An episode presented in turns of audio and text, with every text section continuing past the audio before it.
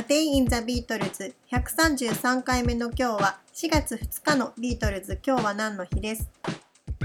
？1969年の4月1日にハネムーンからロンドンへ戻ってきたジョンとヨーコは翌日4月2日にテレビ番組 Today に出演しバギズムのショーを行いました。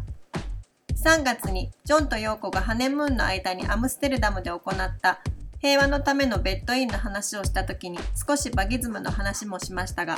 ジョンとヨーコがこの白い袋の中に入るというバギズムのアイデアを初めて披露したのはこの年の3月31日ウィーンでの記者会見でした。ヨーコによるとこのバギズムはサンテグジュペリの童話星の王子様に出てくる大切なものは目に見えない心でしか見えないという一節からヒントを得たそうです。ジョンは、マギズムは人種差別に対するメッセージを伝えるための行動で、これが完全なコミュニケーションであると語っています。誰もが袋に入って仕事に行けば、中身で判断するしかなくなり、偏見なんてなくなるとも語っています。世界的に有名なビートルズのメンバージョン・レノンではなく、一人の人間として平和のメッセージを伝えたいというジョンの思いが伝わってきます。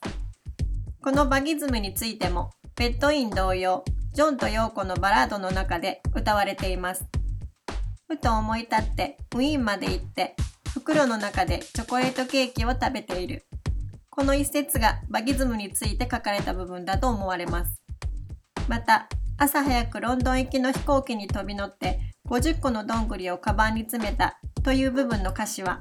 ハネムーンからロンドンに戻ってきた時にヒースロー空港で語った平和活動の一環として各国の首脳にこのどんぐりを送ると語った内容を指していると思われます。実際、ジョンとヨーコは世界の国のリーダーに小さな箱に入れた2つのどんぐりを愛と平和の小包として送っています。日本では当時の佐藤栄作首相宛に送られたということです。他のビートルズのメンバーも平和を広めるというジョンとヨーコのアイデアについては好意的に受け止めていたようですが、かなりアバンギャルドなその手法には、当時はまだついていけない部分があったのかもしれません。A Day in the Beatles 133回目おしまいです。